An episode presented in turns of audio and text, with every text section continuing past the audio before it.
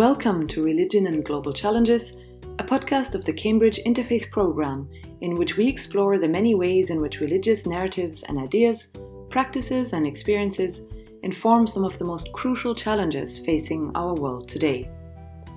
The podcast is brought to you from the Faculty of Divinity at the University of Cambridge, and I'm Marlene Schäfers, a British Academy Newton International Fellow at the faculty. This is the first episode of our new mini series on living with religious difference. We launched the series with an episode on how Muslim Senegalese migrants who live in Brazil navigate the urban landscape of Rio de Janeiro. My guest is Dr. Tilman Heil, a social anthropologist who is currently based at Mecila, the Maria Sibylla Merian Center Conviviality Inequality in Latin America, and also a principal investigator at the Global South Studies Center at the University of Cologne.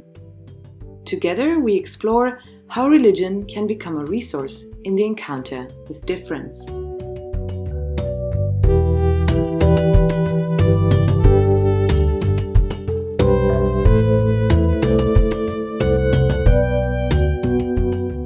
Imagine beautifully um, styled trans sex workers in the most glittering outfits that you could imagine and sort of a Senegalese coming in a long kaftan basically walking along the street.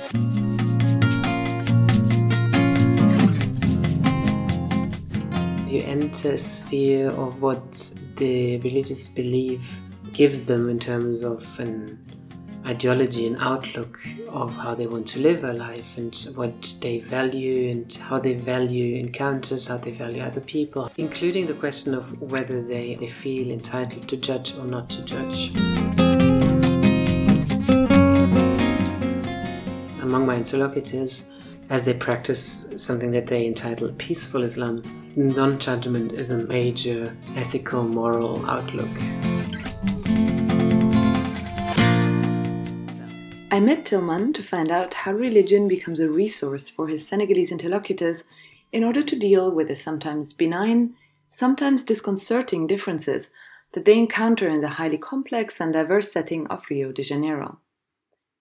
Tilman has conducted extensive ethnographic fieldwork in Senegal, Spain, and Brazil, and throughout his career he's been interested in the complex dynamics of how people from different backgrounds manage to live together.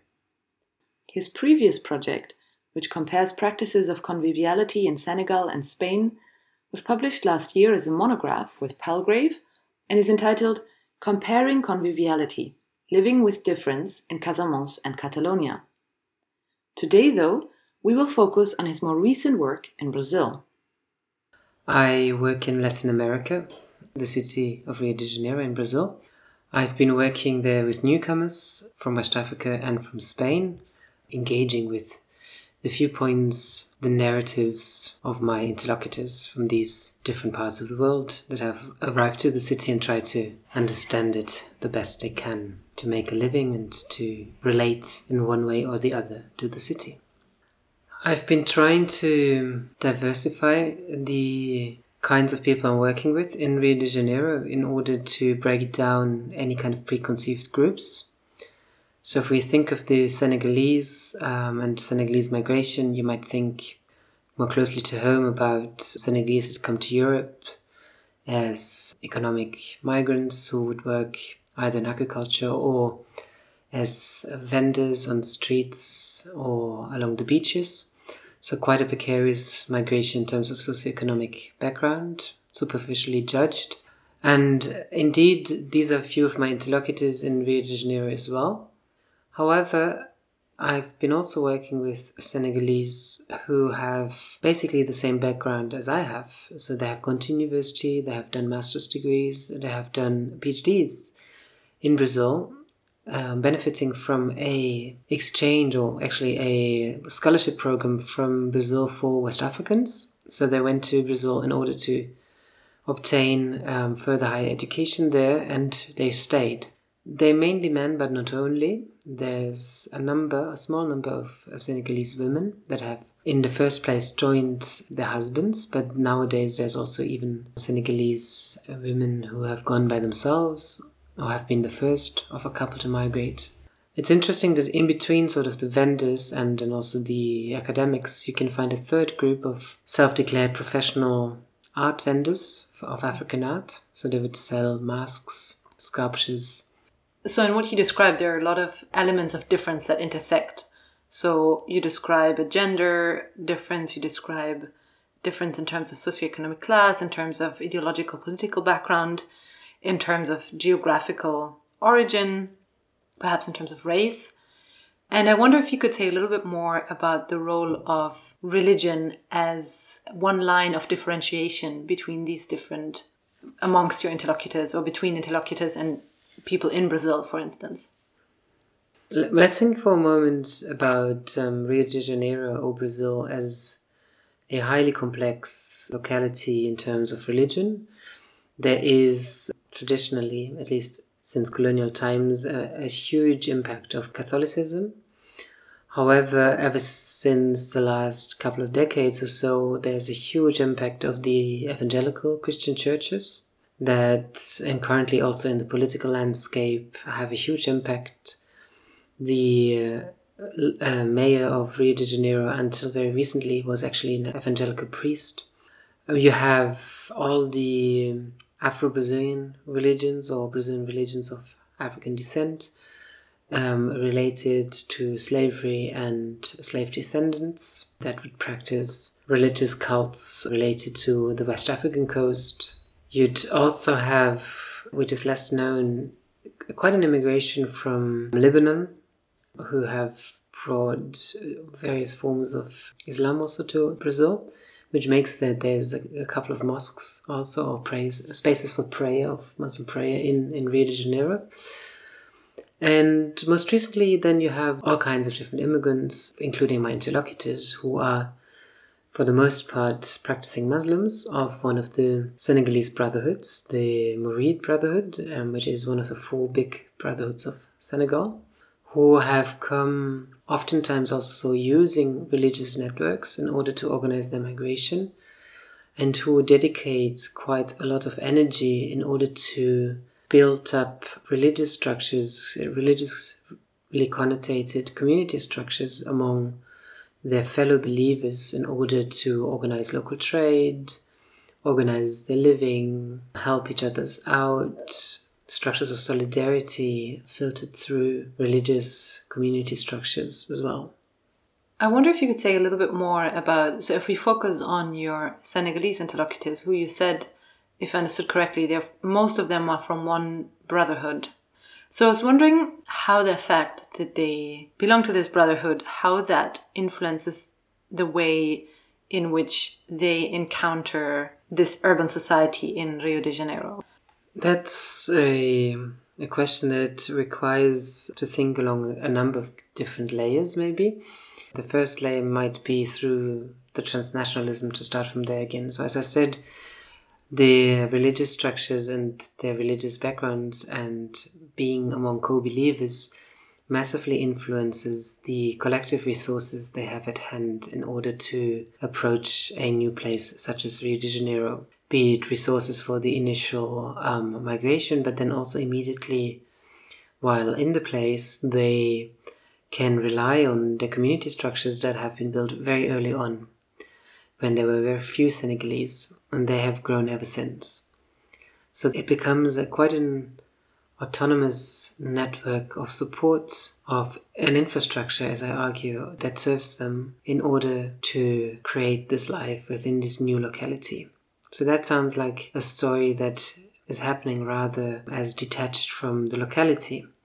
But then you could think of a second layer where you could think of Friday prayers, for example, when they seek out the major places of Muslim worship in order to pray alongside other believers, uh, which is the moment when they would encounter the Sunni mosque that's nowadays located in the northern zone, which is a highly complex space of a lot of believers from different origins. The president of the association that runs the place, he is from Egypt, but then we're still like sort of in the sub world of Muslim believers.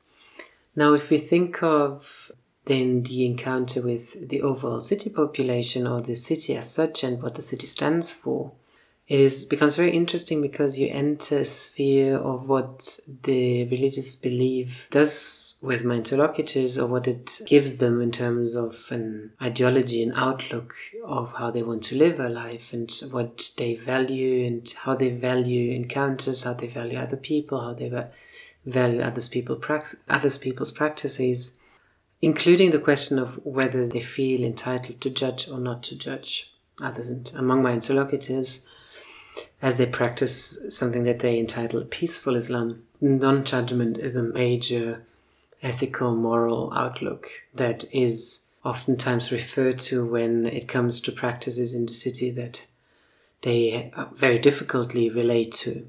For example, the access of nudity in the city along the beaches, it being a tropical city where the body is exposed, there's a certain cult of the male and the female body. It would also relate then to diverse sexual practices that are being perceived in the relative proximity where my interlocutors live, which are city centers, but in general more marginal spaces within the city, where also, for example, sex work would happen of both of both genders, men and women, and um, travestis being biologically male cross dressers. These are encounters that require from my interlocutors quite deep reflections on what is desirable company, what is desirable behavior, what is theoretically also good behavior or bad behavior that registers in which these encounters happen, such as the emotional impact such encounters have on my interlocutors, the insecurities, the surprise at times, the quite frank um, limitations of understanding that are happening. Can you explain that a little bit more? So, if I understood you correctly, in these neighborhoods, you would have where your interlocutors from Senegal often live. You know, they come across Brazilian sex workers, some of whom cross dress. And so, how do these encounters happen? Do they happen in the street? Do they happen elsewhere? And what kind of spaces do they happen? So let's picture, for example, the neighborhood within which the Senegalese have set up over the last decade or so, their prayer room, which is the neighboring city of Rio de Janeiro, Niterói. It's just across the, the bay with a ferry, you get there in 20 minutes. It's a city center, um, it's quite a commercial area, so it's very busy during daytime and very quiet at nighttime. And you would have two main streets. On one street, you'd have female sex workers, and on the other one you'd have trans sex workers. And the prayer room would, was at the time on the street of the female sex workers, including some little hotels, hourly hotels that could be rented out by sex workers and their clients. And so in the vicinity, also a lot of the flats in which my interlocutors, the Senegalese, would live were located. So in order to get, while they were working during the day, and in order to get to their prayer room for the nightly prayers and meetings, they would pass these streets and there would be empty streets and the only people on the streets would be some of my Senegalese male interlocutors or also female interlocutors. So these male interlocutors mainly would pass by these sex workers and it'd be a, a general play. The sex workers were looking for customers so they were offering in all kinds of ways their services and trying to address my interlocutors and trying to tease them, to joke with them, body language could be very explicit also. So imagine beautifully styled trans sex workers in the most glittering outfits that you could imagine and sort of a Senegalese coming in a long kaftan basically walking along the street and trying to well develop a strategy in order to get by so and that getting by means a lot of things that could either try ignore to ignore them to smile back at them to laugh to make a comment back or to be very insecure and just basically get passed by as quickly as possible. They would explain to me who these people were. So they would explain to me, oh, look at these people, look at what they're doing, so incomprehensible. Um, they really every single time they're hitting on me, like how do I react to this? Now they at the beginning I didn't know it's all. It seems a lot of freedom here, but this freedom is kind of weird because it doesn't combine well with my with my religion and um, what am I supposed to do? And then all of this is being said that my Senegalese are very much aware that they are in a foreign country where they need or want to stay out of trouble. So, in this staying out of trouble restricts a lot of the interactions and is a framework along which they organize their everyday activities. Being more familiar with the discourses about migrants from Muslim majority countries that are prevalent in Europe, I asked Tilman about how Islam is perceived in Brazil. In Europe, migrants of Muslim background are often faulted for not being quote unquote liberal enough when it comes to sexuality, particularly where homosexual practices are concerned. So, do Senegalese migrants in Brazil encounter similar discourses?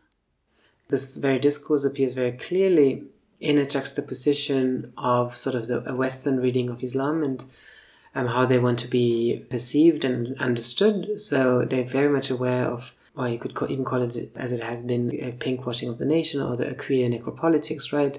That they're very much aware how the co-optation of a otherwise marginalized queer subject, be it the gay man or travestis, is actually a strategy in order to other the, the Muslim other to briefly interject here, queer necropolitics, which Tilman just mentioned, is a term coined by Jasbir Puar to describe how racism and LGBTQ plus activism often intersect. After 9 11 in particular, Muslims have in many places come to be portrayed as homophobic, while the West is seen as naturally gay friendly, conveniently painting over forms of homophobia that are firmly rooted in Western societies. As Puar argues, LGBTQ politics in this way becomes complicit with declaring certain lives less valuable and ultimately abandoning them to social or literal death.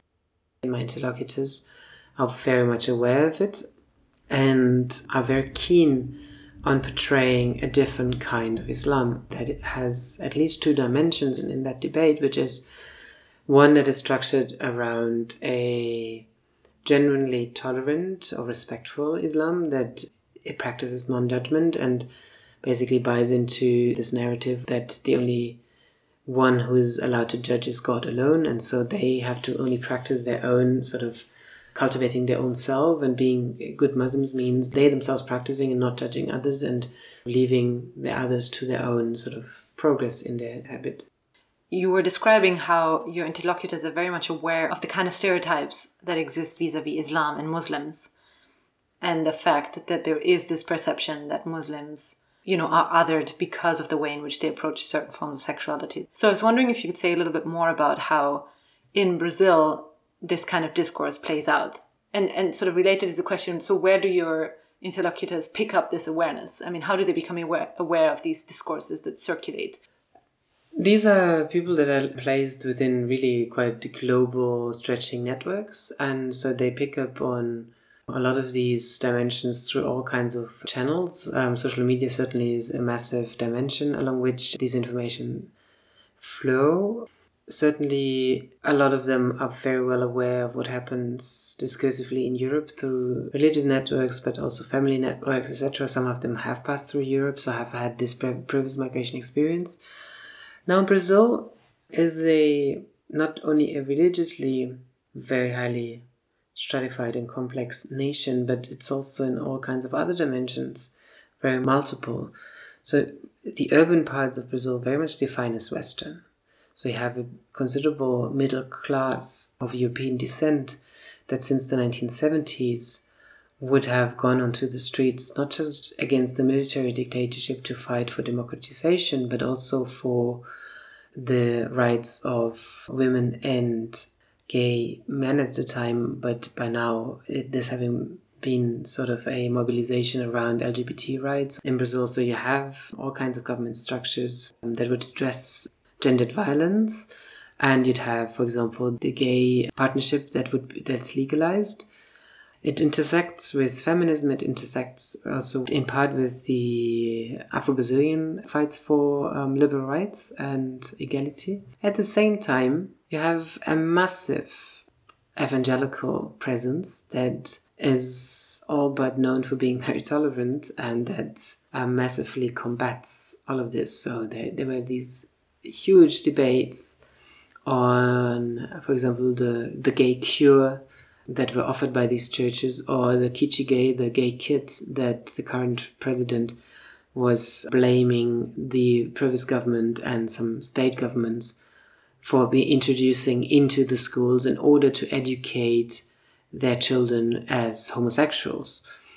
Having said that, I think it's worthwhile to remember that in Rio, in its particular geography, you have quite a visible middle class, very homo nationalist, homo normative, gay culture along certain stretches of the beaches, which are some of the stretches that some of my interlocutors avoid in order to not get into contact, and others very much exploit as a possible market for the goods that they sell along the beaches.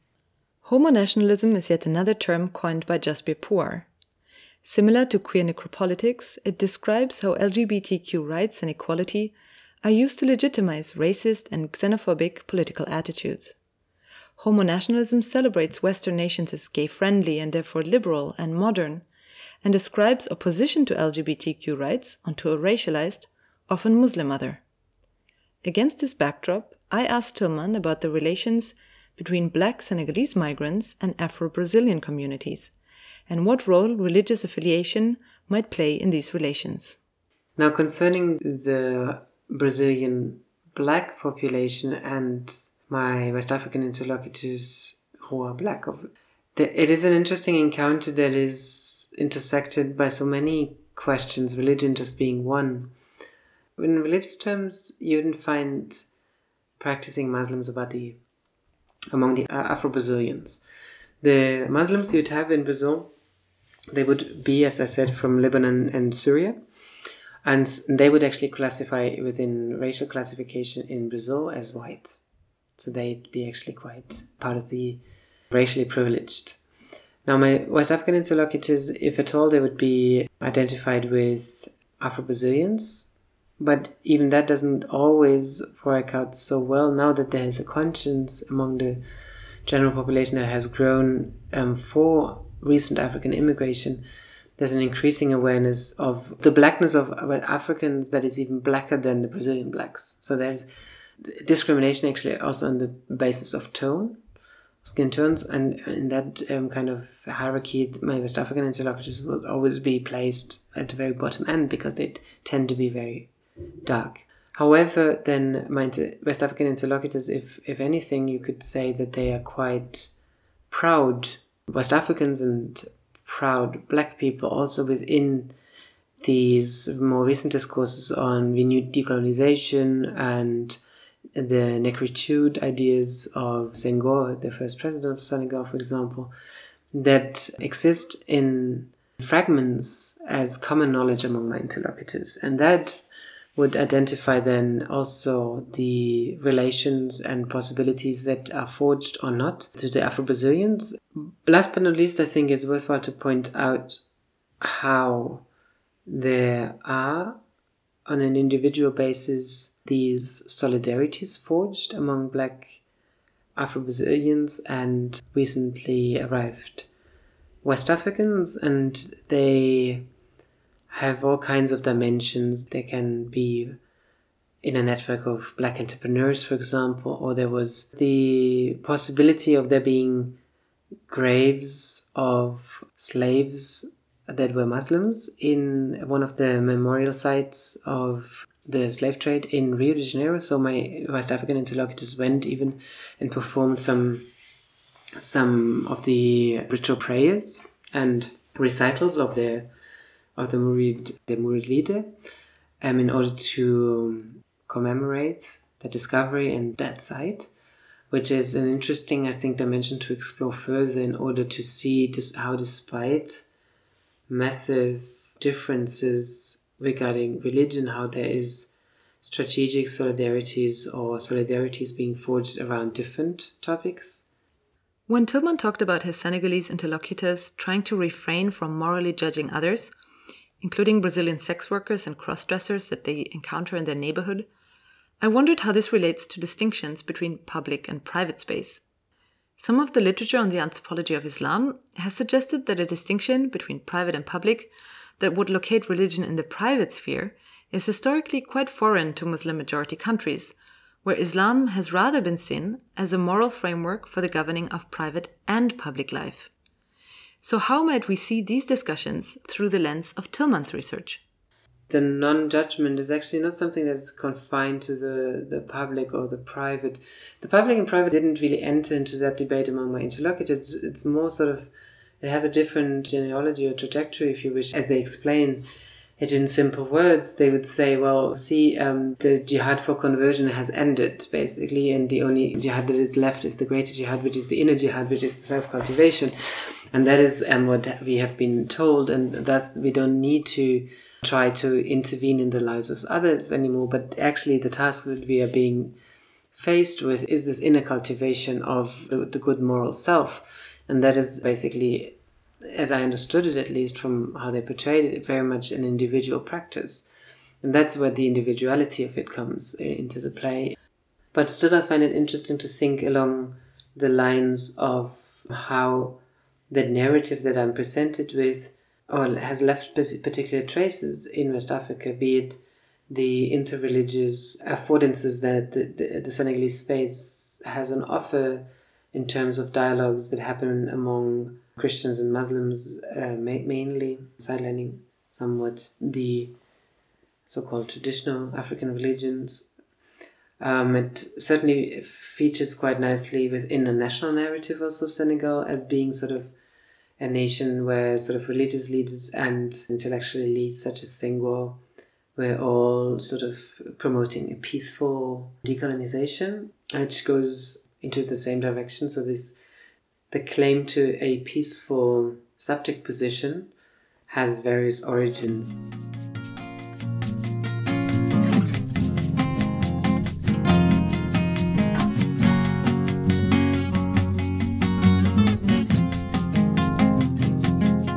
Thank you for joining us for this episode of Religion and Global Challenges about the ways in which religious affiliation and belief form part of the moral infrastructure through which Senegalese migrants in Brazil encounter a new, sometimes bewildering society. For more, tune into our next episode and check out further resources on the website of the Cambridge Interfaith Programme at interfaith.cam.ac.uk.